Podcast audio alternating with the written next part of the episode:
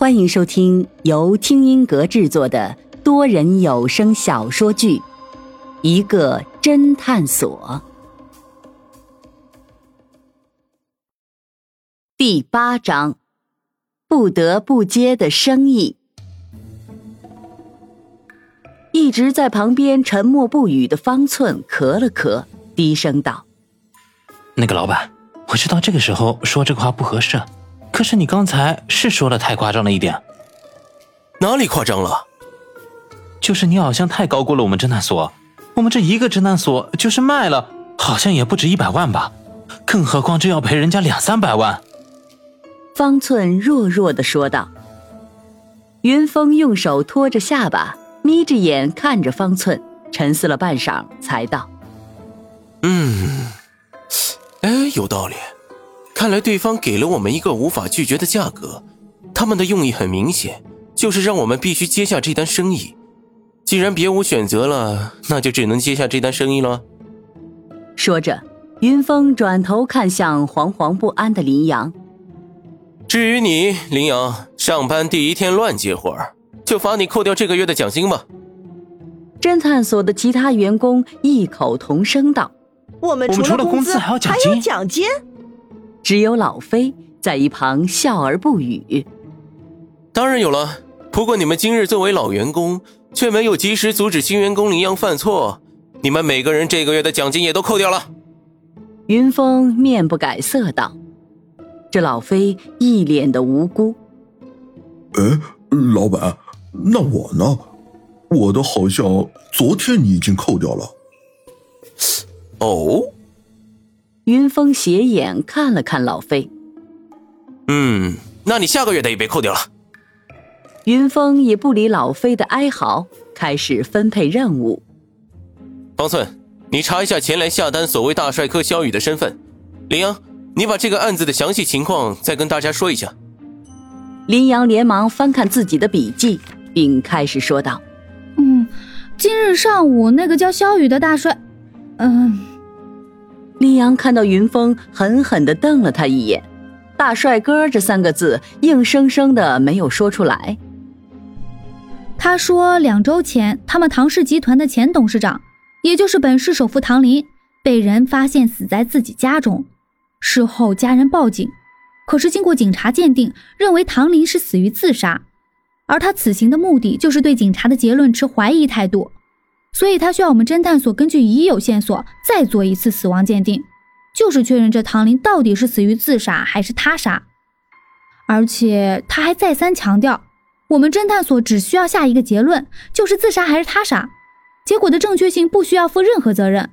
即便最后结论是他杀，也不需要找到凶手。老飞眼一瞪，就这么简单？林阳使劲儿的点了点头，嗯。就这么简单，所以我才说对方出手阔绰。老飞一脸的无语。那我们岂不是可以随便给个结论应付一下？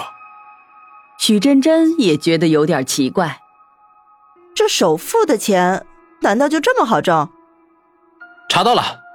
方寸啪的又是一个响指，接着说道：“来，让我的女助手读给你们听。”说着。方寸又是一个回车，接着电脑合成的女子声音开始读起来：“肖雨，男，三十二岁。”哎，等一下！云峰这个时候突然打断了方寸，方寸连忙停止了电脑女声的播报。老板，你有发现？云峰瞥了他一眼：“不是，我只是觉得你这个女助手声音太难听了，会打扰我的思绪，能换一个好听的吗？”比如林志玲的声音，呃，老板，这个现在还不能，除非你把林志玲也招进侦探所。方寸无奈道。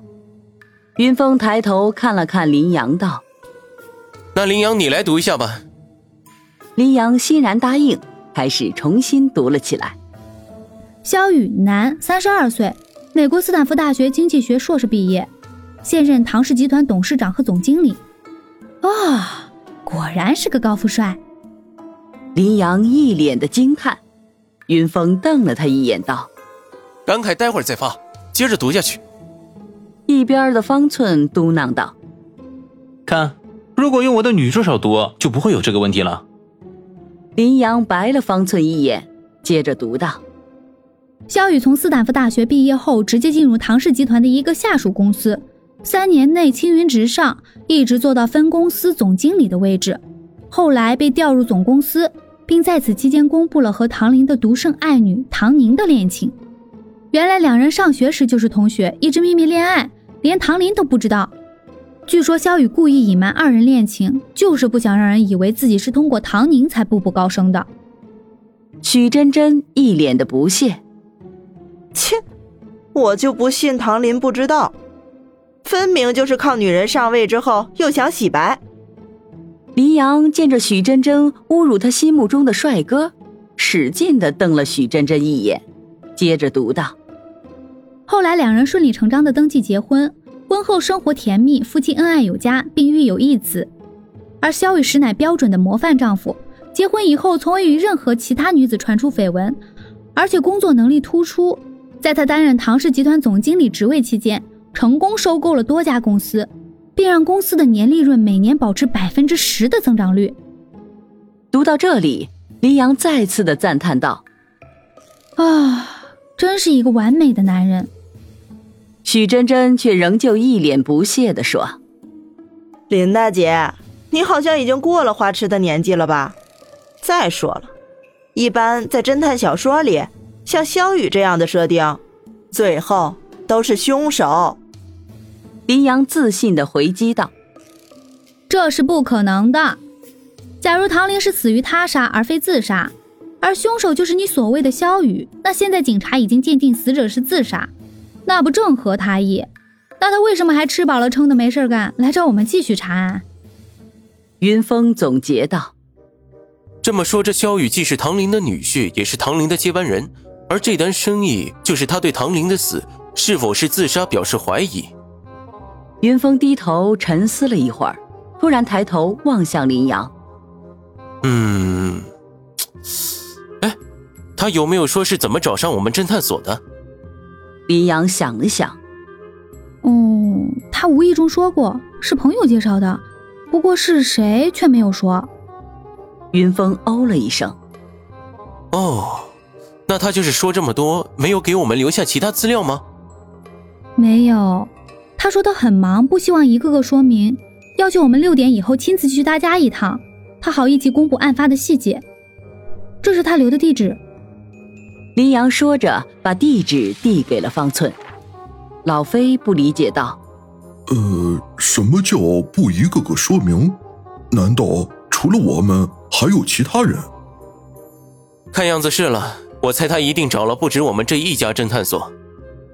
云峰正补充着，方寸这时候插话道：“这地址我查了，不是小雨家的地址，而是他岳父唐林家的地址。”云峰扫视了一下侦探所的员工，你们谁今天晚上有空和我走一趟？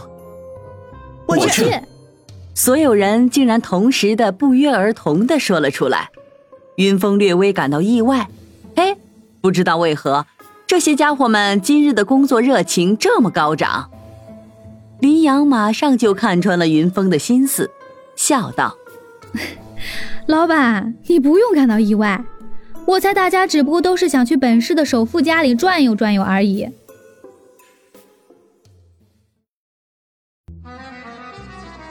听众朋友，本集已播讲完毕，欢迎订阅收听，下集精彩继续。